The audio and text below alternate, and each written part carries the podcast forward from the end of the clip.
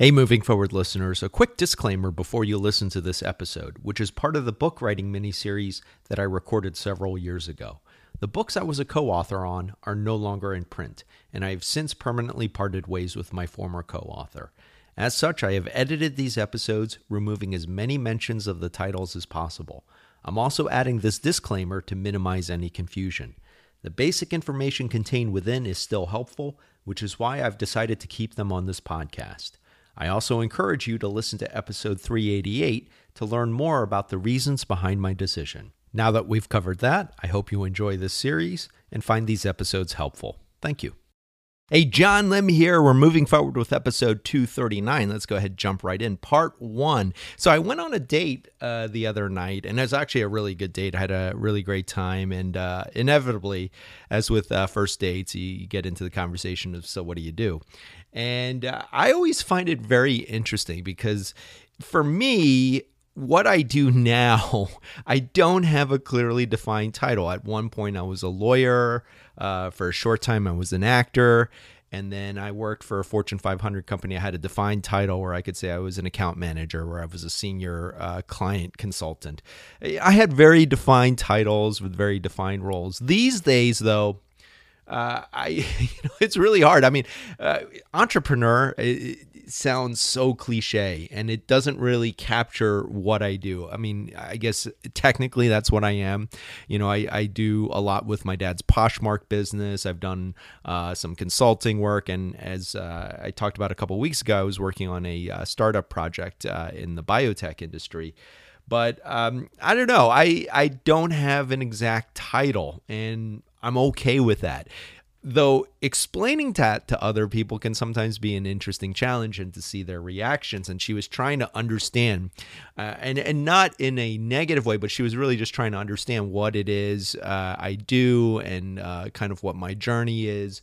And in fact, we got into an interesting discussion about my TEDx, because she had actually watched a little bit of it before our date, and was kind of picking my brain about the whole not sure what you want to be when you grow up theme.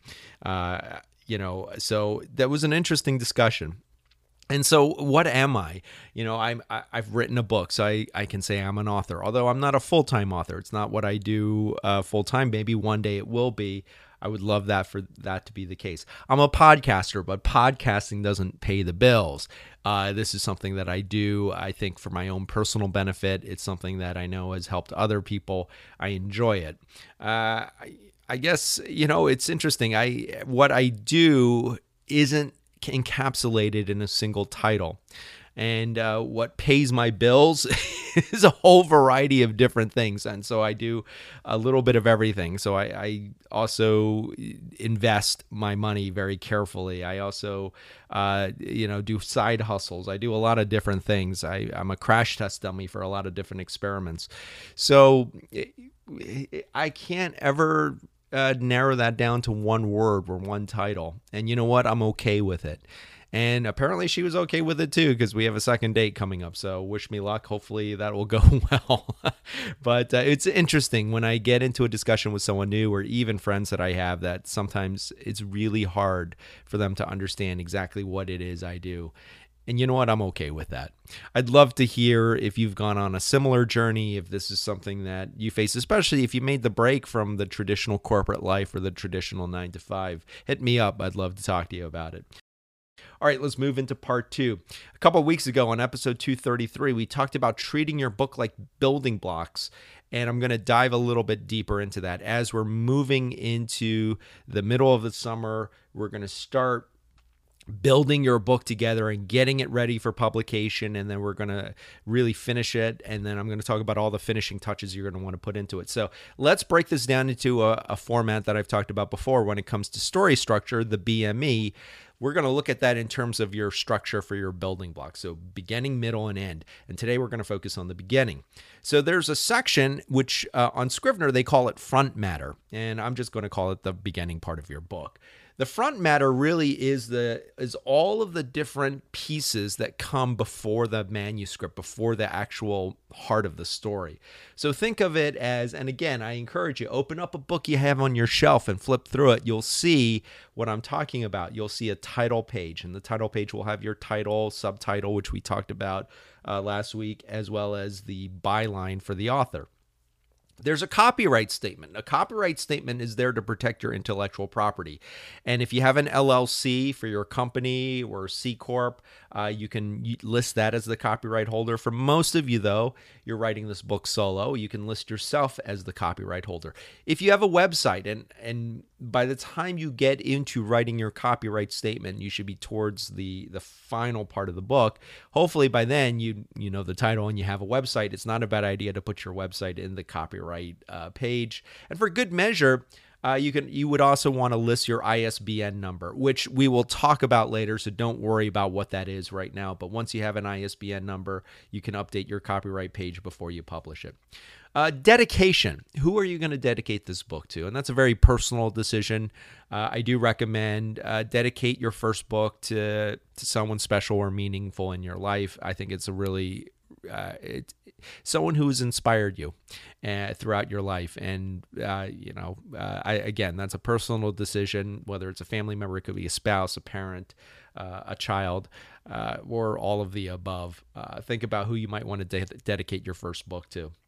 Table of contents. Now, really, depending on the book that you're writing, this will be a summary of the content that's within the book, usually parts, chapter, titles, as well as corresponding page numbers. This is one of the reasons why I recommend you write your book using different documents as opposed to all in one. We'll talk about compiling a table of contents a little bit later. There is a technical process for that. Forward. A forward, and it's funny, actually, it's one of those things, I didn't think about it, but it's actually spelled in a very unique way. It's F-O-R-E-W-O-R-D. So it is forward as opposed to forward, which is the part of the name of this podcast. And it's one of those words, there's a Mandela effect with it. Unless you actually see it written out, it's very easy to spell it wrong if you're not already if you're not a regular author. So if you're writing your book for the first time, it's one of those words that may throw you off. But this is really someone else's introduction to your book. So if you are planning to have a forward and you have someone in mind, ask them sooner rather than later. Don't wait till the last minute to do it.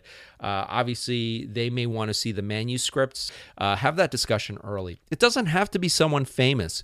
Anyone who might be tied to the story, anyone that you admire. It could be a teacher, a professor, a mentor, someone in your life who has had an impact or is related to the story.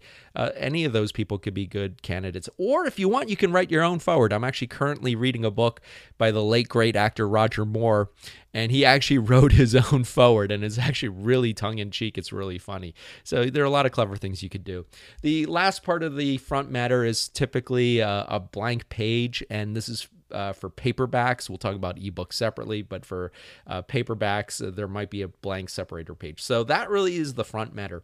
Your homework for this week is start approaching the person that you want to write your forward, and start thinking about who that person might be, because that's going to be probably the most time-consuming part of the front matter. The rest we'll talk about as we get closer to compiling and publishing. The write-up for this episode is at bemovingforward.com. All right, part 3, a book that I finished was Free Food for Millionaires by Min Jin Lee. I give it 3.5 stars.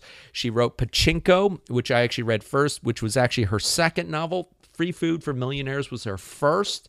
I think I was spoiled reading Pachinko first, because that is such a phenomenal book. And her first book, which I thought was very strong, I mean, as a first novel, it's incredible effort, wasn't as good as Pachinko. You can tell that Lee is still getting her sea legs with this first book, but she has an incredible gift for writing flawed characters. The main premise is that there's this character, Casey Han, who graduated from college. She moves back with her parents. She's unemployed. She's not sure what to do, and she has a lot of messy relationships, and that's one thing that Lee has a great talent for, is writing complex characters who are flawed, who have really messy relationships.